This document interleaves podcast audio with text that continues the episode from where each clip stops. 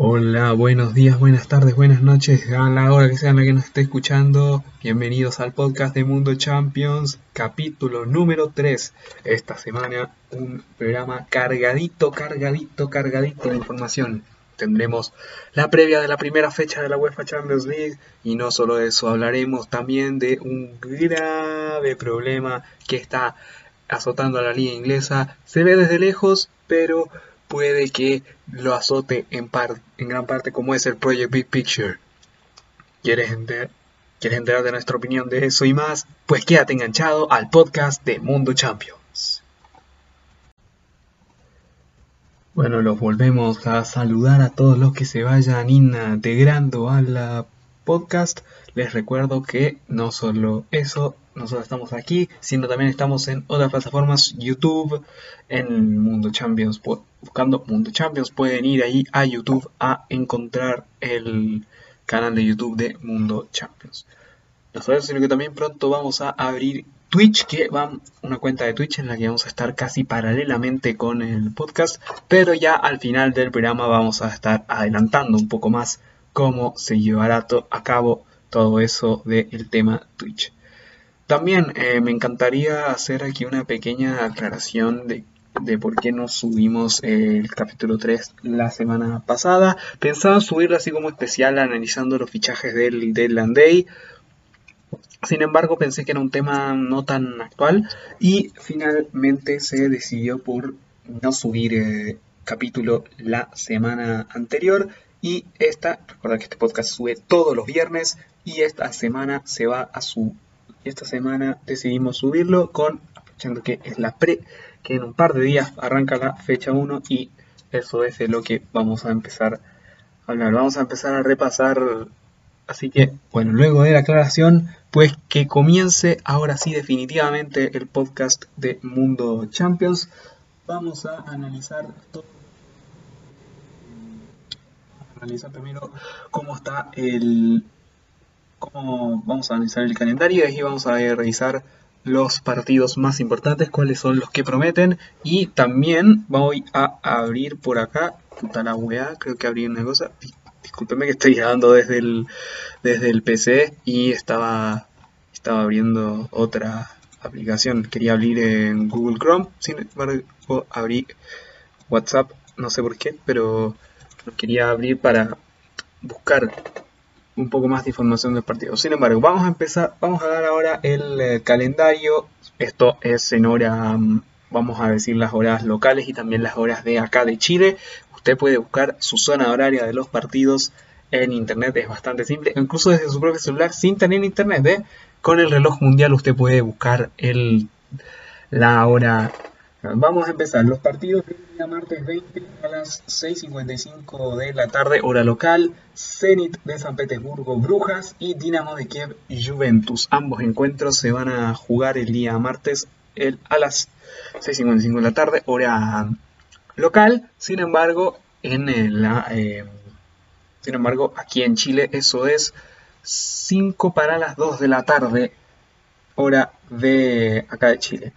Y ya a las 4 de la tarde y 9 de la noche hora local, Chelsea-Sevilla en Stamford Bridge, Stade René Krasnodar en el Razon Park, Lacho Borussia Dortmund en el Estadio Olímpico de, Roma, Barcelona Ferencváros en el Barcelona Ferencváros en el Camp Nou, PSG Manchester United, diría que el uno de los partidos de la fecha en el Parque de los Príncipes, y Red Bull Leipzig Istanbul Basaksehir. Eso el día martes.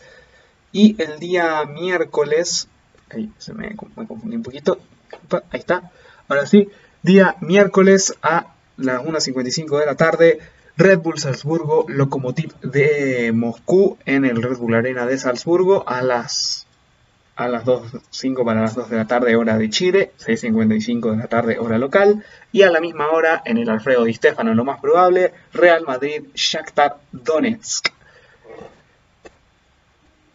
Luego, a las 4 de la tarde, aquí tenemos otro de los partidos de la fecha. Bayern Múnich, Atlético de Madrid, Inter de Milán, Borussia Mönchengladbach, Manchester City, Porto, Olympiacos, Olympique de Marsella, Ajax, Liverpool y Midtjylland, Atalanta. Esos serán todo lo que tendremos y vamos a empezar a analizar los partidos más interesantes. Empezamos por el día martes para ver qué es lo que nos trae ese Paris Saint qué es lo que nos trae primero ese Paris Saint-Germain eh, Manchester United. Vamos a ver cuáles pueden ser las alineaciones probables de Just Court porque puede que la eh, puede que esta sea la vuelta de Edinson Cavani a eh, París. Su, una vuelta un poco prematura, sí, porque recientemente en Deadline Day se oficializó su fichaje y fue bastante y es bastante la verdad es que es bastante pronto todo este tema,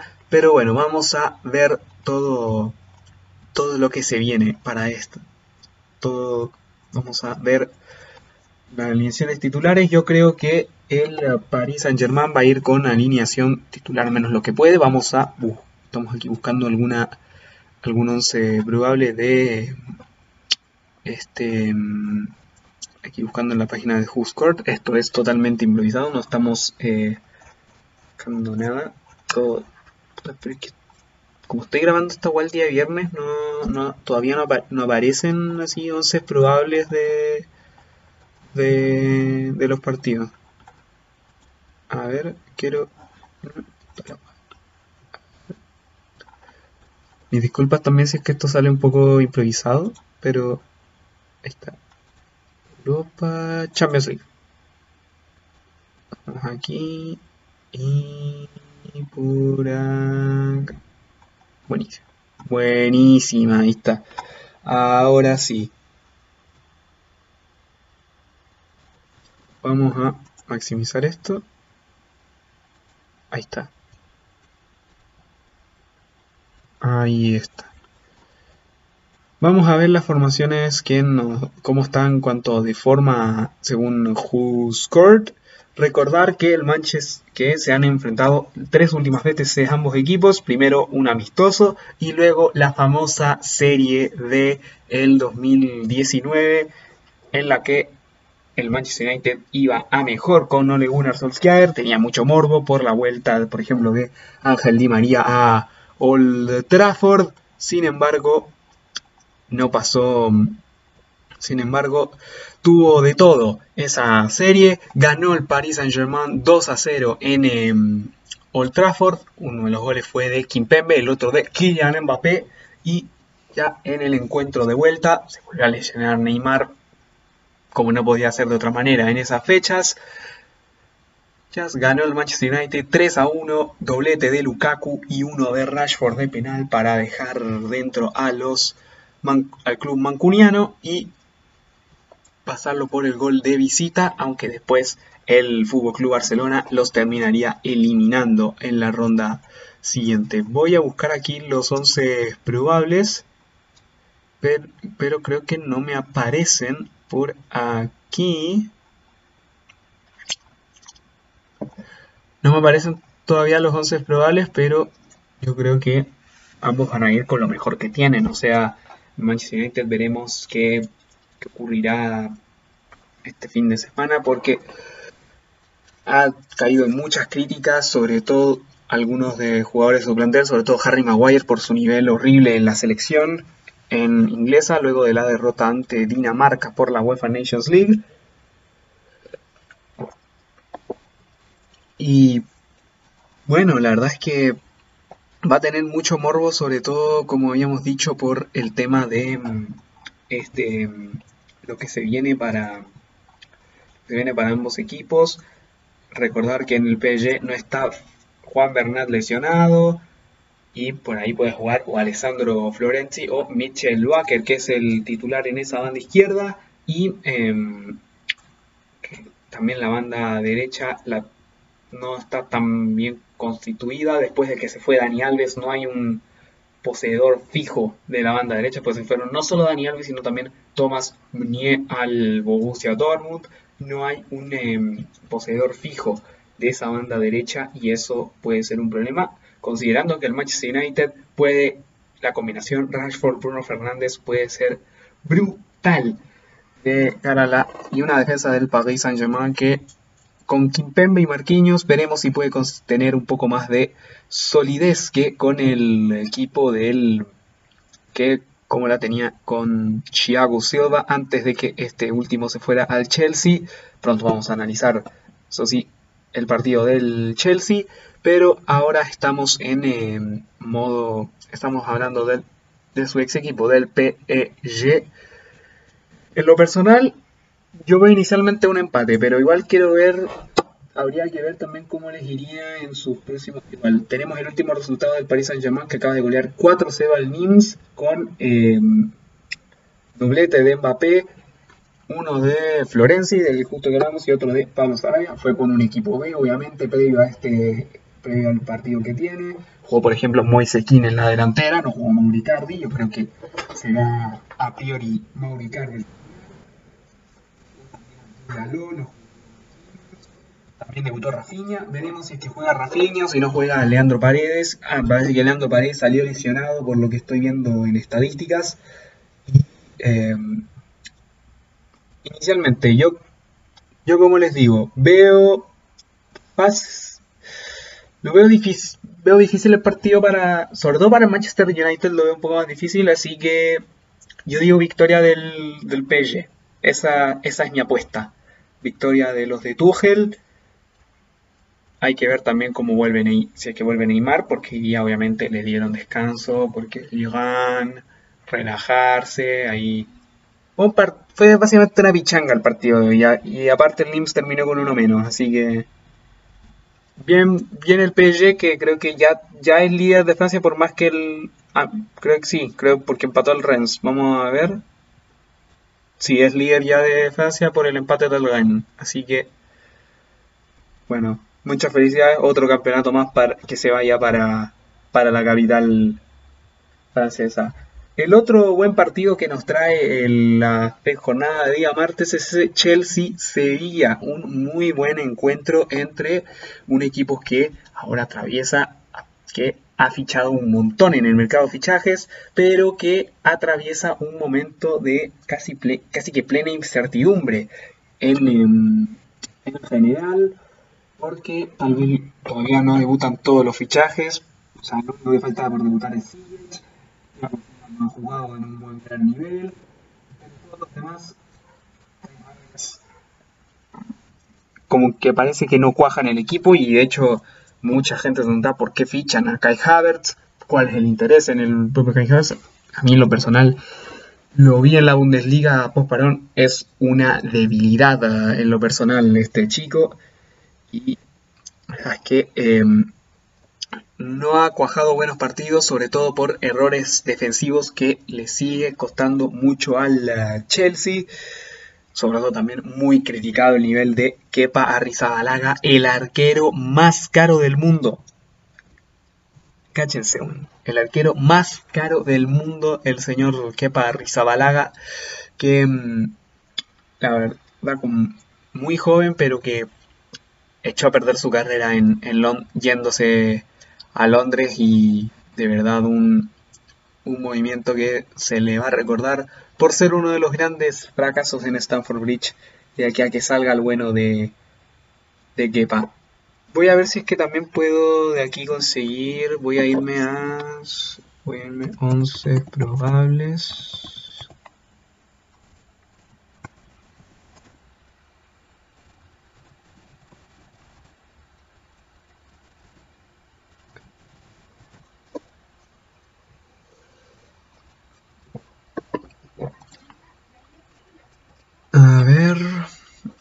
Vamos a ver esto, esto como les dije, sigue siendo 100% improvisado, como estoy aquí con una pestaña aparte. Vamos a recordar también otro partido, el Barça Ferencváros, yo creo que está plenamente favorecido para los blaugranas y em, va a ser sin público, ya lo confirmaron en las autoridades de Cataluña, que había una, una, mínima luz de esperanza de que hubiera, público en el la competición europea, más no. Red Bull Leipzig y Istanbul va a seguir, va a ser fácil victoria también para los eh, de Red Bull.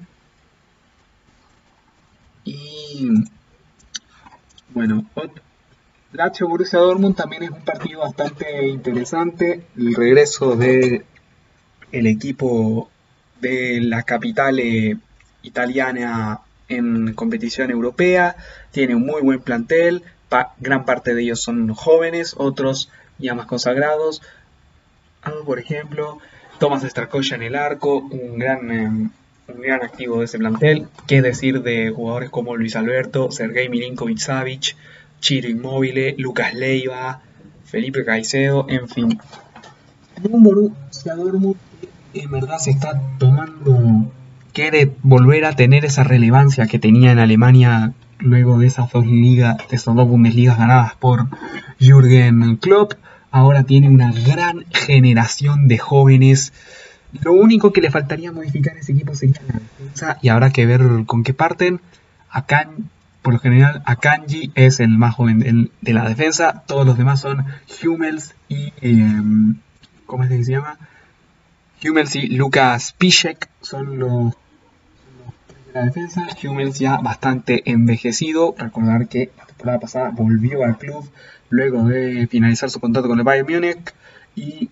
Em, bueno. Aquí veo al Dortmund favoritísimo por el plantel que tiene, sobre todo Emre Can y Axel Witzel, dos grandes pivotes, que veremos si es que, si es que los dos llegan en buen estado físico, sobre todo Emre Can, que se caracteriza por lesionarse un montón, le pasó en Liverpool, le pasó en, eh, en Turín con la Juve, y la verdad es que es bastante difícil el tema de las lesiones con el mediocentro alemán. Y Axel Witzel es también uno de los mejores pivotes defensivos y veremos en qué estado de forma llega. Ah, yo creo que va a ser un gran partido en el Olímpico y será victoria para el conjunto del Dortmund. Mientras que la página de 11 probables todavía no me carga. Así que no hay tampoco algunos datos por, debido sobre todo a la fecha en la que estoy grabando este podcast. Así que lamentablemente no sé si es que puedo encontrar este como este se llama los 11 probables sin embargo yo creo que será un bastante serán bastante buenos partidos los que tendremos el día martes. Aquí está aquí está aquí está aquí está. Volvamos ahora al eh, al 11 de el de ese Chelsea Sevilla. Esa previa que las tenemos por aquí en em, las tenemos por aquí justito con nosotros. Como habíamos analizado un poco antes el, al Chelsea muy em, con muchos problemas por más de los fichajes millonarios entonces vamos a ver la alineación de eh, que nos pone aquí. La página oficial de la UEFA pone esta alineación probable con análisis de alguna gente. Vamos a ver. El Chelsea podría ir con Ferland Mendy en portería, Apilicueta, Thiago Silva, Suma y Chilwell en defensa, Engolo Kanté y Jorginho en la contención, Kai Havertz, Callum Hudson-Odoi y Jorginho, Kanté, Kai Havertz y Callum Hudson-Odoi en medio campo para dejar arriba a em, Timo Werner y Tammy Abraham.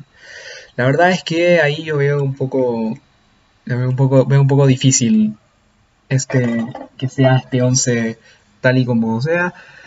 Está Hudson doy por el momento, puede que ahí también entre Mason Mount, Royal Stuchik no, porque salió cedido al Fulham.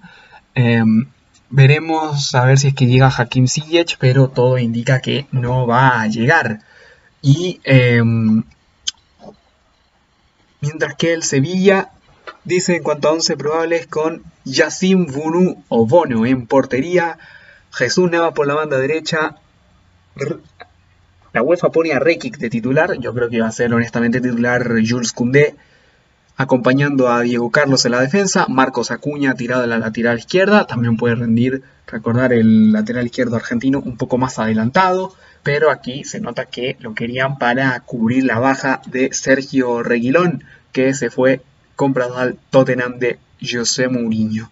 En medio campo, Fernando Reges, Joan Jordán y Ivan Rakitic para dejar arriba a Lucas Ocampos, Suso y Luke de Jong. Este, si los ves aquí comparados en la balanza, yo los veo yo veo un poco más capacitado al Chelsea. Dicen Eduard Mendy titular, yo creo que va a ser, yo creo que ahí habrá que, veremos primero cuál va a ser su, su primera prueba en Premier League.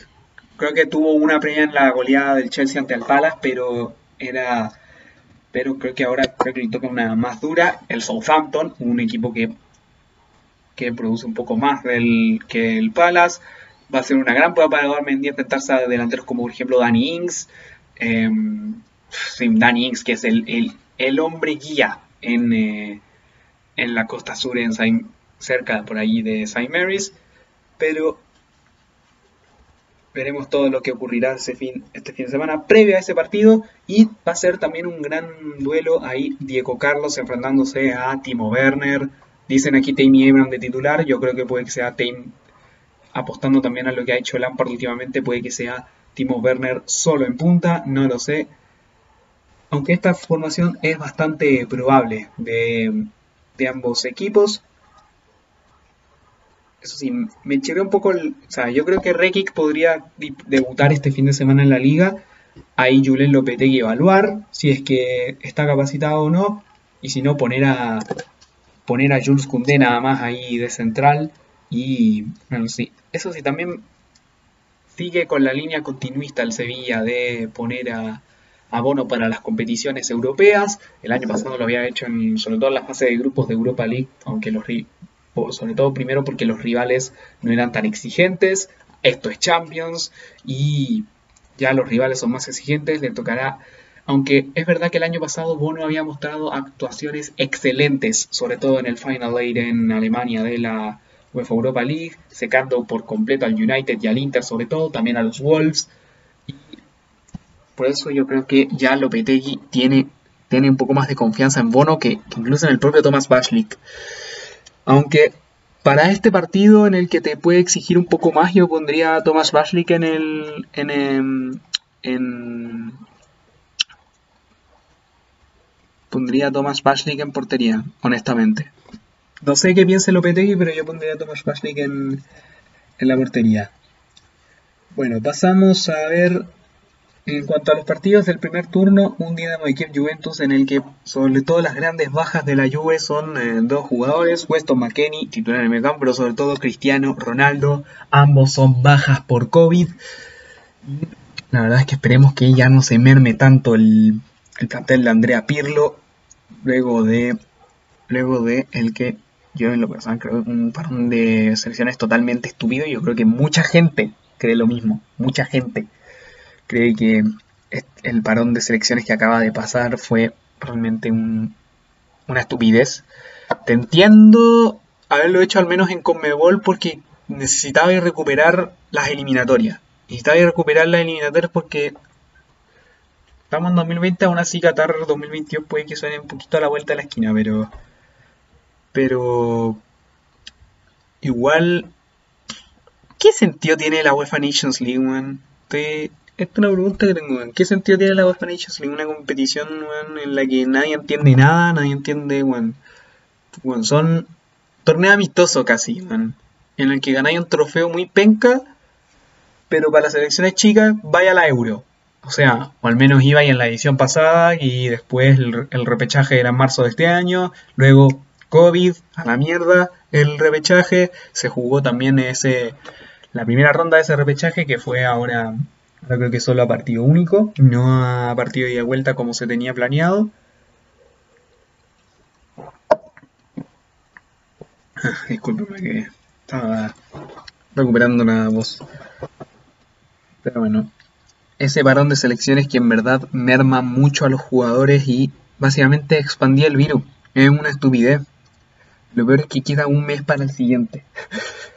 Así de cagado estamos, man. Y bueno, así de cagadas están la así de cagadas de la cabeza están las federaciones, weón, están Conmebol, UEFA y puta, la FIFA en general, weón, que te hacen viajar a ver partidos de selecciones inútiles, weón, cada mes, weón.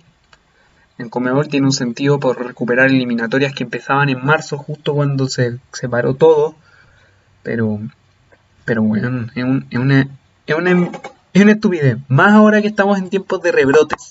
Rebrotes de COVID. Entonces. no, no hace mucho sentido el, el tema. Bueno, volviendo a... yo creo que ahí la Juventus aún así es favorita y yo creo que debería ganar en el Olímpico de Kiev frente al Dinamo. Sin embargo, vamos a pasar ahora a los partidos que nos trae el día miércoles. A ver ese Bayern Múnich Atlético de Madrid. Un partido bastante interesante por decirlo menos. Y vamos a buscar ahora de inmediato los 11 probables que nos ponga Who. Vamos a buscarlos un gran partido entre el actual campeón de Europa y uno que desde hace mucho tiempo es contendiente, es contendiente, toca la puerta, pero no se le da de nada. Ahí está, 11 probables, aquí estamos. Nos metemos a la página oficial de la UEFA. Esperamos aquí a que cargue unos dos minutos. Ya se cargó. Y aquí están los 11 probables. El del Bayern Múnich puede que vaya con Manuel Neuer en portería. Benjamin Pavard, Jerome Boateng, David Alaba en defensa. Dicen que va a ir Lucas Hernández a la mano izquierda. Yo en lo personal discrepo. Va a ir Alfonso Davis. Joshua Kimmich con León Goretzka en la contención. Serge Gnabry, Thomas Müller y Leroy Sané.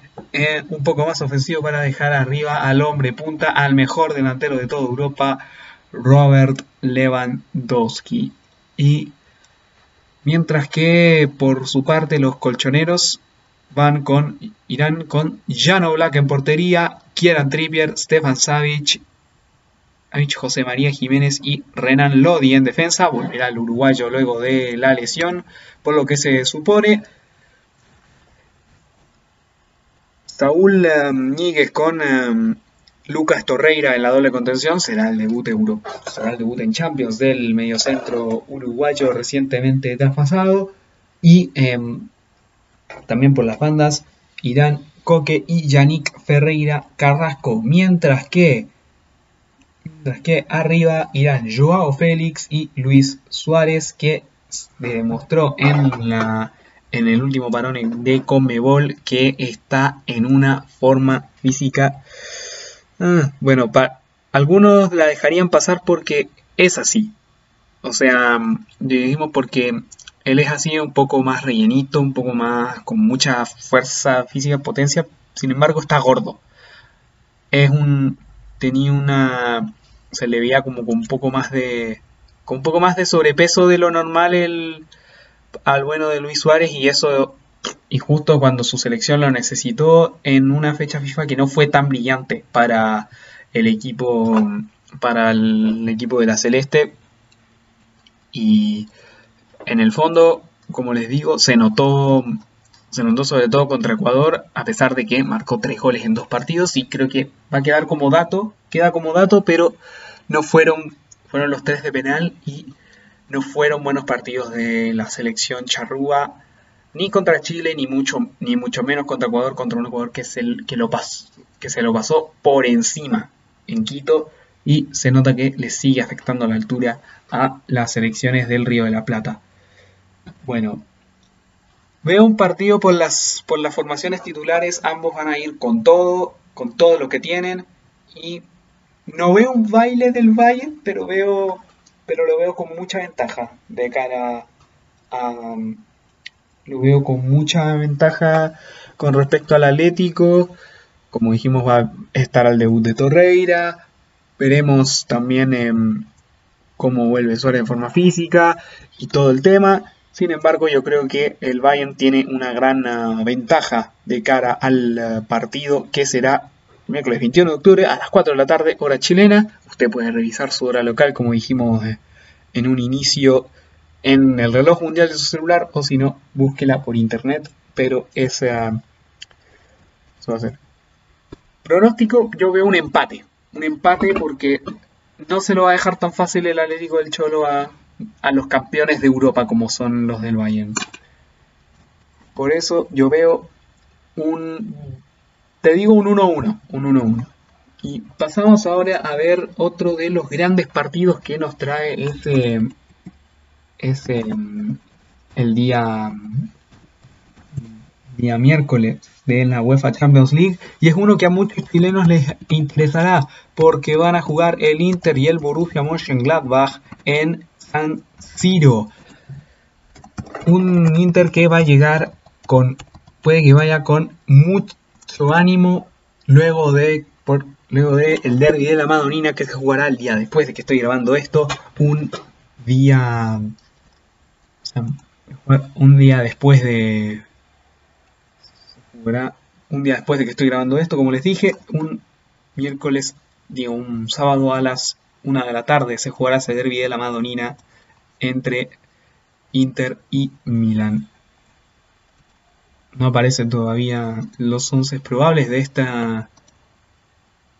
Lamentablemente no aparecen los 11 probables de este partido. Pero yo creo que el Inter irá... Conte Conocemos a Conte, conocemos a Conte y yo creo que va a ir con su, mítico 3-5-2 con em, obviamente Handanovic en la portería, con eh, Bastoni, Debray y posiblemente Kolarov en la línea de centrales. Por las bandas van a jugar en una Lianga, en la otra Akraf Hakimi titularísimo. Y en el medio Arturo Vidal, que ya lo ratificó de una vez por todas Antonio Conte que va a jugar, es, que va a jugar no solo el derby de la sino que también es posible que juegue titular en Champions, junto con Marcelo Brozovic y Nicolo Varela en el medio campo. Un Varela que necesita tener un poco más de ofensiva. Y arriba los dos de siempre, Lukaku y Lautaro. El único que está en duda es Alexis Sánchez, que por lo que se informó esta mañana, llegó a, mm, llegó a Italia a ir al médico, básicamente por la lesión que le aquejaba en momentos del Chile-Colombia y que se notó, porque después de, después de ese momento Chile no fue el mismo dentro de la cancha y la verdad se notó eso en ese partido en que Chile y Colombia empataron a dos goles en eh, Santiago de Chile en el Estadio Nacional. Sin embargo, como lo veo, lo veo bastante un poco más favorable para el, para el Inter, pero el Gladbach no es equipo fácil. Y ahora voy a ver si es que consigo los 11 probables. Ahí está. Voy a ver si es que consigo los 11 probables. Ahora sí.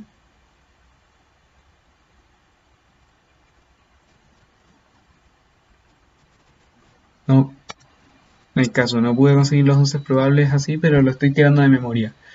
El Inter tendrá que tener cuidado el, por el tema de... Em, a ver, creo que creo que ahora lo puedo hacer. Denme un minuto. Eh, entrar en esta página.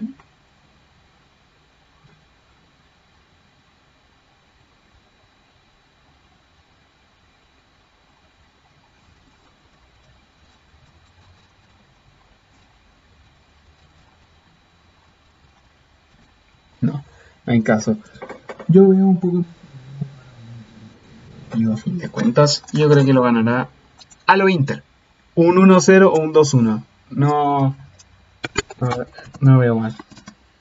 Y el último partido que vamos a analizar y que va a ser de previa bastante interesante va a ser ese Ajax Liverpool en el Johan Cruyff Arena. Vamos a ver ahora los 11 probables para ese encuentro que no nos darán nuestros panas de Hoodcore, pero sí nos dará la página oficial de la UEFA. Esperemos. O si no, vamos a ver. A ver, a ver, a ver, a ver, a ver, a ver, a ver.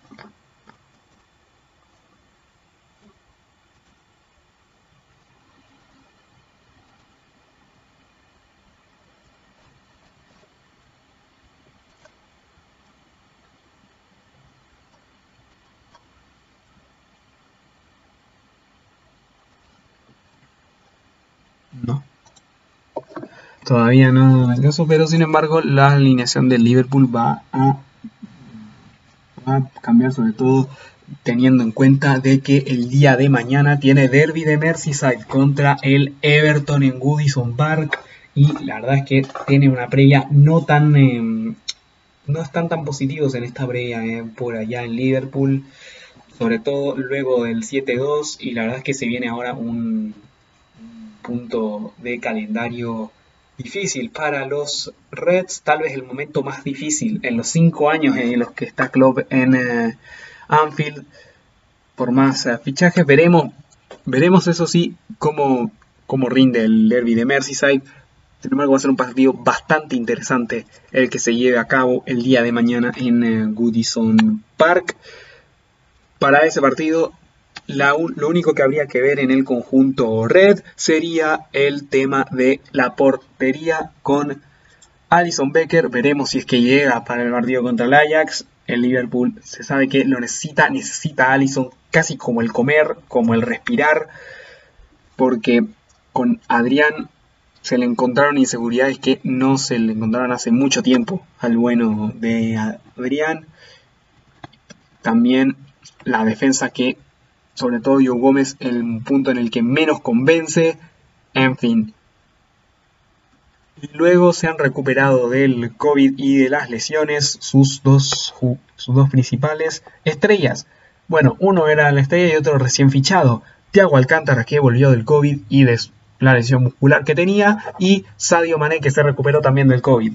Y un Ajax que por la otra vereda está el Ajax que ha perdido más de lo que ha ganado porque se trae jugadores em, prometedores como por ejemplo Gravenberch nominado al Golden Boy que de hecho será que ahora que, se, que lo olvidaba vamos a repasar los jugadores que están em, nominados a este premio.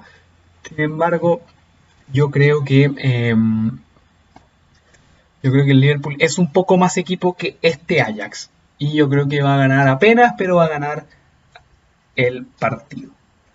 Y bueno, hasta aquí ha llegado la primera patita de programa. ¿Qué les parecía una pausa? Sí, mejor, vamos a una pausa y seguimos después con el podcast de Mundo Champions. Y bueno muchachos, ya estamos de vuelta con la segunda patita de programa de Mundo Champions, el podcast. Vamos a hablar ahora de eh, dos temas que, mm, bueno, vamos a hablar ahora de dos temas que van a ser, esta es la segunda parte final, con los dos temas que nos convocan, uno es bastante complejo, el otro es más simple, vamos a partir por el simple, porque esta semana se dio la shortlist o la lista más corta de nominados al Golden Boy. Por si ustedes no lo saben qué es el Golden Boy, es el premio que dan la revista italiana Tutto Sport al mejor jugador joven de el año. Voy a buscar ahora en un minuto la lista esta lista final. Denme un segundito aquí. Mientras tanto les recuerdo seguir a Mundo Champions en todas sus plataformas. En, eh, por ejemplo, por ejemplo, seguirme a mí lo en mi cuenta de Instagram eh, y seguir a Mundo Champions en YouTube. Aquí estamos buscando 433 433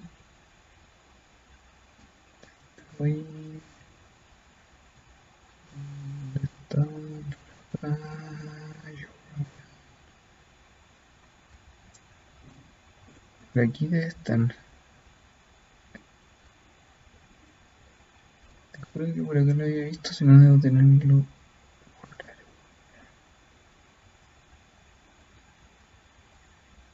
Aquí está. Tenemos aquí la lista: Mitchell Baker del Paris Saint-Germain, Erling Haaland del Dortmund, Eduardo Camavinga del Rennes, Callum Hudson-Odoi del Chelsea, Jonathan David del Lille, Dejan Kulusevski de la Juve, Rodrigo Goes del Real Madrid, Alfonso Davis del Bayern Múnich, Serginho Des del Fútbol Club Barcelona, Bukayo Saka del Arsenal, Fabio Silva dos Viñus, Jadon Sancho del Borussia Dortmund, Ansu Fati del Fútbol Club Barcelona, Dominic Soboslai del Red Bull Salzburgo, Phil Foden del Manchester City, Sandro Tonali del Milan, Ryan Gravenberch del Ajax, Ferran Torres del Manchester City, Mason Greenwood del Manchester United y Vinicius Junior del Real Madrid. Esos son los últimos 20 finalistas del Golden Boy. Y yo creo que el. La verdad es que está muy difícil, pero yo creo que los más probables, los que más posibilidades tienen de ganar son Alfonso Davis y Erling Haaland. Sobre todo Alfonso Davis, que es el mejor lateral izquierdo del mundo después de Andy Robertson. Es que no lo hay. Algún lateral mejor izquierdo mejores que ellos dos. En lo, en lo personal. Y em, también incluso Camavinga puede, podría llegar a ganar, que no ha, que no ha pegado tan fuerte. Kulusevski tampoco. A ver. Baker es casi un don nadie. Porque casi nadie me escucha de él. Solo los hinchas del. O, los hinchas del PSG o gente de Francia lo conoce. Lo conoce bien y ahora va a ser un poco más conocido porque es el reemplazante de Bernat que tuvo. que ahora tiene una lesión prolongada. Haaland. Haaland ya, ya lo conoce todo el mundo, así que es muy probable ganar. Al que descarto completamente es Callum Hudson-Odoi que el año pasado no ha tenido para nada su temporada con el Chelsea y se lo veo muy complicado para este, llegar a conseguir el Golden Boy. Camavinga más o menos, Kulusevski tendrá que tener más minutos en la Juve. Em, Alfonso Davis, Alfonso Davis lo veo más probable de ganar. Jonathan David también, ahí hay un par de compatriotas.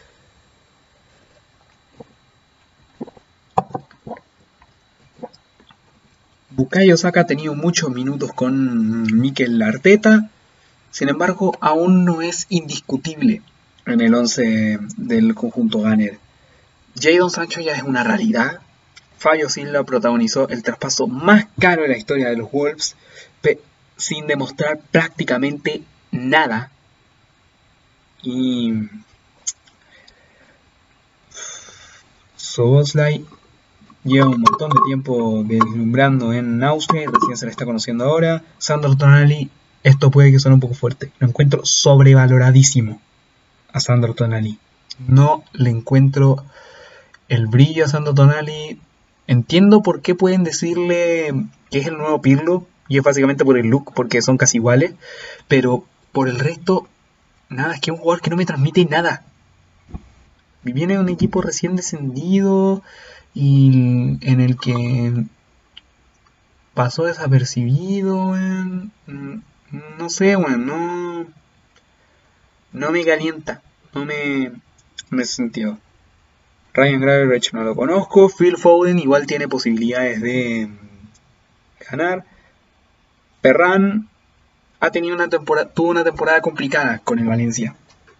Y aparte tuvo ahora el tema de los pasos a Manchester City en el que ha empezado relativamente bien. Vinicius Junior. He escuchado hinchas que dicen que Vinicius Junior es el jugador más sobrevalorado del Real Madrid. No sé qué piensan ustedes. Em, me gustaría igual saber la opinión de ustedes, pero. Y Mason Greenwood es un buen jugador, pero aún le falta. La asociación con Bruno Fernández y Paul Pogba en el Manchester United le ha hecho mucho al joven sin embargo, no veo, no lo veo ganador. Honestamente, yo veo ganador a Alfonso Davis, Haaland y. Así te diría alguno de la Premier, pero está, muy difícil. Incluso Jadon Sancho. pero es una realidad ya, Jadon Sancho. Entonces, por eso como que no lo veo tanto, porque bueno, ya todo el mundo lo conoce, ya todo el mundo sabe sus características. Yo la primera vez que lo había visto fue en ese Mundial Sub-17 de la India que Inglaterra jugó con Chile. Y ese quien ganó, que creo que estaban... No sé, era sub-17 o sub-20. Creo que era sub-17 porque sub-20 era un poco más... Antes y estaba ahí Abraham, estaba creo que... En esa generación estaba Luis Cook, Dominic Calvert-Lewin, Adeola Lukman y el Everton sacó muy, buenos futbolistas de esa generación. Y de esta sacaron muy buenos el Manchester City y directamente el Chelsea. Jadon Sancho. De esa sub-17 está Jadon Sancho, por ejemplo. Bowden. Y sabéis que voy a buscar esa generación para. A ver, a ver. Inglaterra.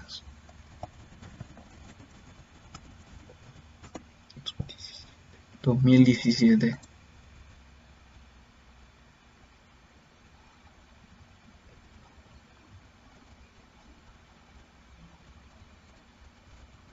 Aquí está. Voy a buscarme Voy a irme por aquí. Aquí está, por ejemplo, en el partido que jugó contra Chile que nos ganaron 4-0, acá estaban las alineaciones. Aquí tenemos algunos jugadores. Estaba Ángel Gómez, que ahora está en Portugal. Morgan Gibbs White. Steve Señores, el hermano de Ryan, por ejemplo.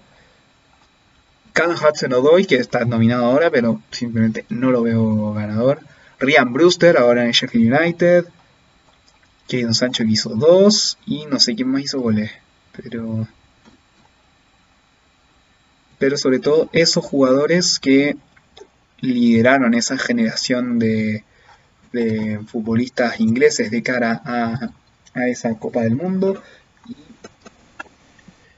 desde ahí yo empecé a conocer a Jadon Sancho, ahí se dio su traspaso al Borussia Dortmund desde la filial del Manchester City. El Borussia Dortmund tuvo minutos a final de temporada y ya Lucien Fabre lo empezó a usar y empezó a deslumbrar, empezó a prácticamente hacer de todo el Alex Hombre de Citizen en em, Alemania.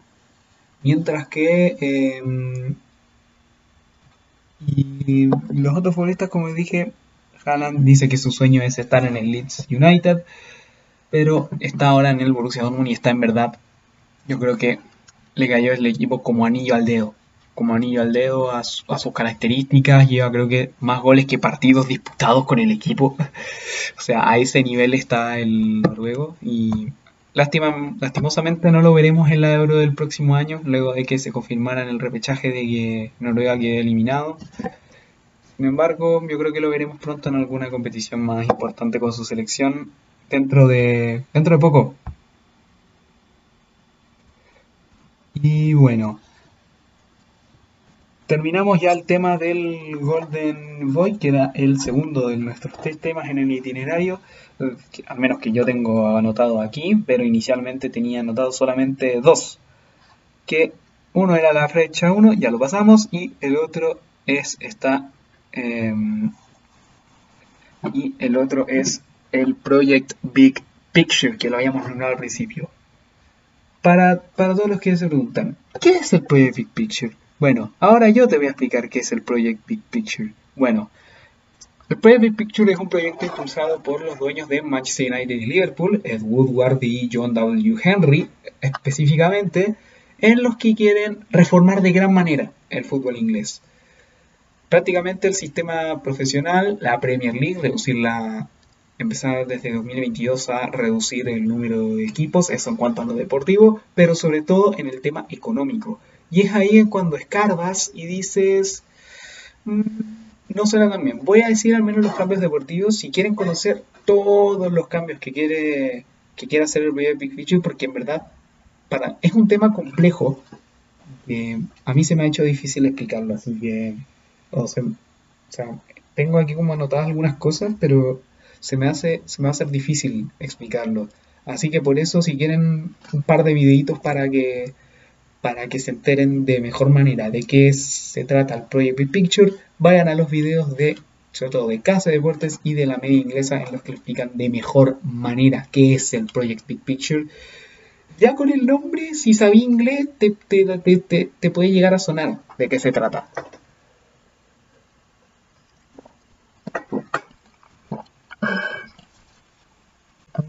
Bien este plan hace poco acaba de ser rechazado rotundamente por la Premier League, vamos a... Em, o sea, la Premier League, los 20 clubes, o sea, los 18 clubes que lo proponían antes que... Vamos a... Voy a revisar, estoy aquí revisando un artículo del diario Marca.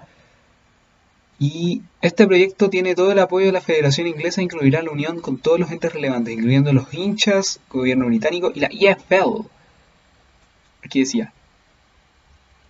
Decía que em, en cuanto a lo económico, la división de ingresos entre la Premier League y la EFL, o sea, las otras tres divisiones del sistema profesional, iba a cambiar. antes era creo que de un 92 a 8, o sea, 92% para la Premier League, 8% para la segunda, tercera y cuarta división, Championship, League One y League Two. Y en cambio ahora va a ser de un 75-25, lo cual iba a ser una gran ah, ventaja para la em, para sobre todo para los clubes que no están en Premier League, o sea, como los que habíamos dicho en las divisiones para los de divisiones inferiores. Recordar que también em, se quería entonces, el paquete económico se sumará, los, los clubes trabajarán juntos en un proceso abierto y transparente concentrándose en la estructura, el calendario y la sostenibilidad financiera de la competición. Este proyecto tiene todas las la Federación Inglesa, las totalmente relevantes y si ya lo hemos leído. En cuanto a lo económico, el paquete económico sumará los 27,2 millones de libras, 30 millones de euros, que ya se han aportado en concepto de solidaridad debido al COVID-19. Ahorita han acordado un nuevo paquete económico de 50 millones de libras para ayudar a los clubes de divisiones inferiores, tercera y cuarta división. Principalmente. Y, eh, y ahí está lo que habíamos dicho. Sin embargo, ahí está. Se reduciría, y en cuanto a lo deportivo, se reduce el número. Se pensaba que desde 2022 se podría reducir el número de clubes en Premier de 20 a 18 y eliminando la Copa de la Liga y la Community Shield, que es la Supercopa. Estas dos weas te las apoyo, porque la Copa de la Liga es una copa inútil. Aunque la Community Shield no tanto porque es como va a entrar en calor de la pretemporada y todo el tema, pero la Copa de, lo de la Copa de la Liga te lo acepto porque, bueno, a quién chucha le importa la Copa de la Liga. Y es algo que deberíamos haber estado esperando hace mucho tiempo. Y eso. Y también decía que podía cambiar el tema del descenso, de que en un año desciendan 4 y en otro suban 2, para reducir los equipos de 20 a 18, para subir de Premier a, digo, de Championship a Premier, subían los dos primeros y el tercero tiene que enfrentarse a partidos de ida y vuelta con el, em, el tercero de Championship con el anteúltimo de Premier. Sí, exactamente igual que en la Bundesliga ese sistema en cuanto a el descenso. Bastante confuso. Bueno, no, confuso, sin embargo, todo el tema es complejo.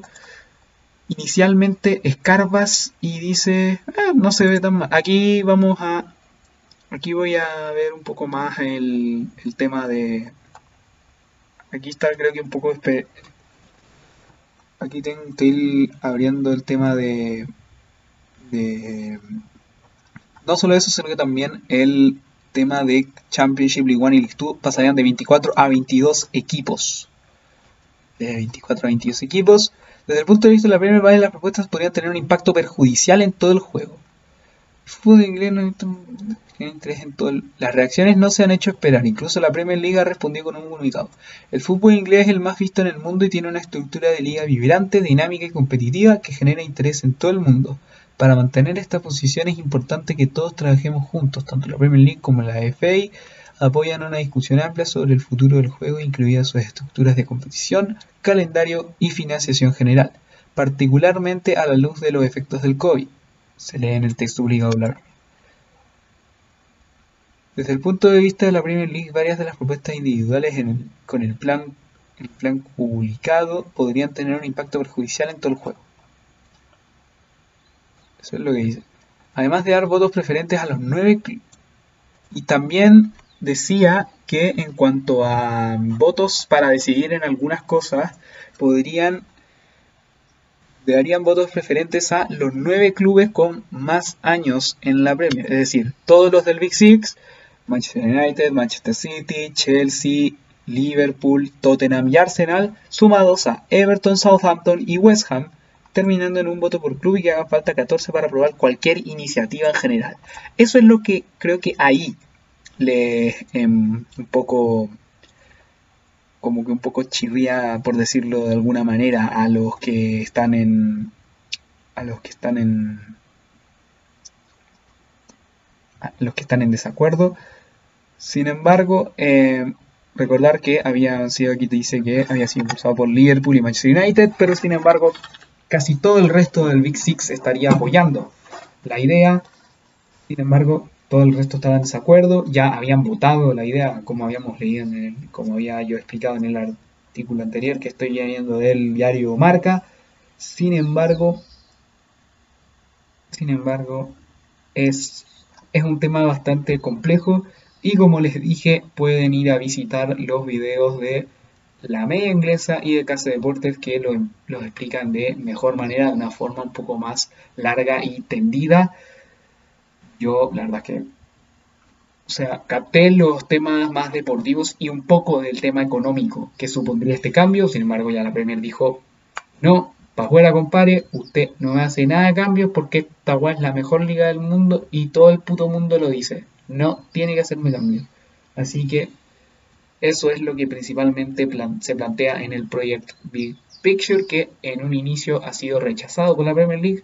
Pero como les dije, si quieren saber más de todo eso, vayan a recomendación mía al video de la media inglesa a los videos de la media inglesa y Casa de Deportes que hablan del tema de una forma más larga y tendida sobre el proyecto Big Picture y las consecuencias que podría tener si es que si es que en algún momento se llega a aprobar de cara a la de cara al futuro del el fútbol inglés. Y bueno muchachos, se nos acabaron los temas del itinerario del podcast número 3 y hasta aquí ha llegado este, este capítulo del podcast. No olviden seguirnos en todas las otras plataformas en las que estamos, seguirme a mí en mi Instagram, lorca-45, seguir Mundo Champions en YouTube, seguir también mi canal de Twitch, lorca-igl4, en el que vamos a estar en directo después de la jornada del día miércoles y que también va a ser el Obviamente eso también estará grabado. Para ese live estará grabado en audio porque después irá al podcast del día viernes en el que analizaremos la jornada número 1 y igual ahí vamos a explicar un poco más. Eso, esa es una idea que recién que la tuve antes de grabar esto, literal. Esa idea de mm, pasar los podcasts de em, post jornada de el, o sea, grabaré el, grabar el directo y también grabar alternamente el audio de ese mismo directo para después ponerlo en su plataforma favorita de escuchar podcast y em, que usted lo vaya escuchando tranquilo todo este tema.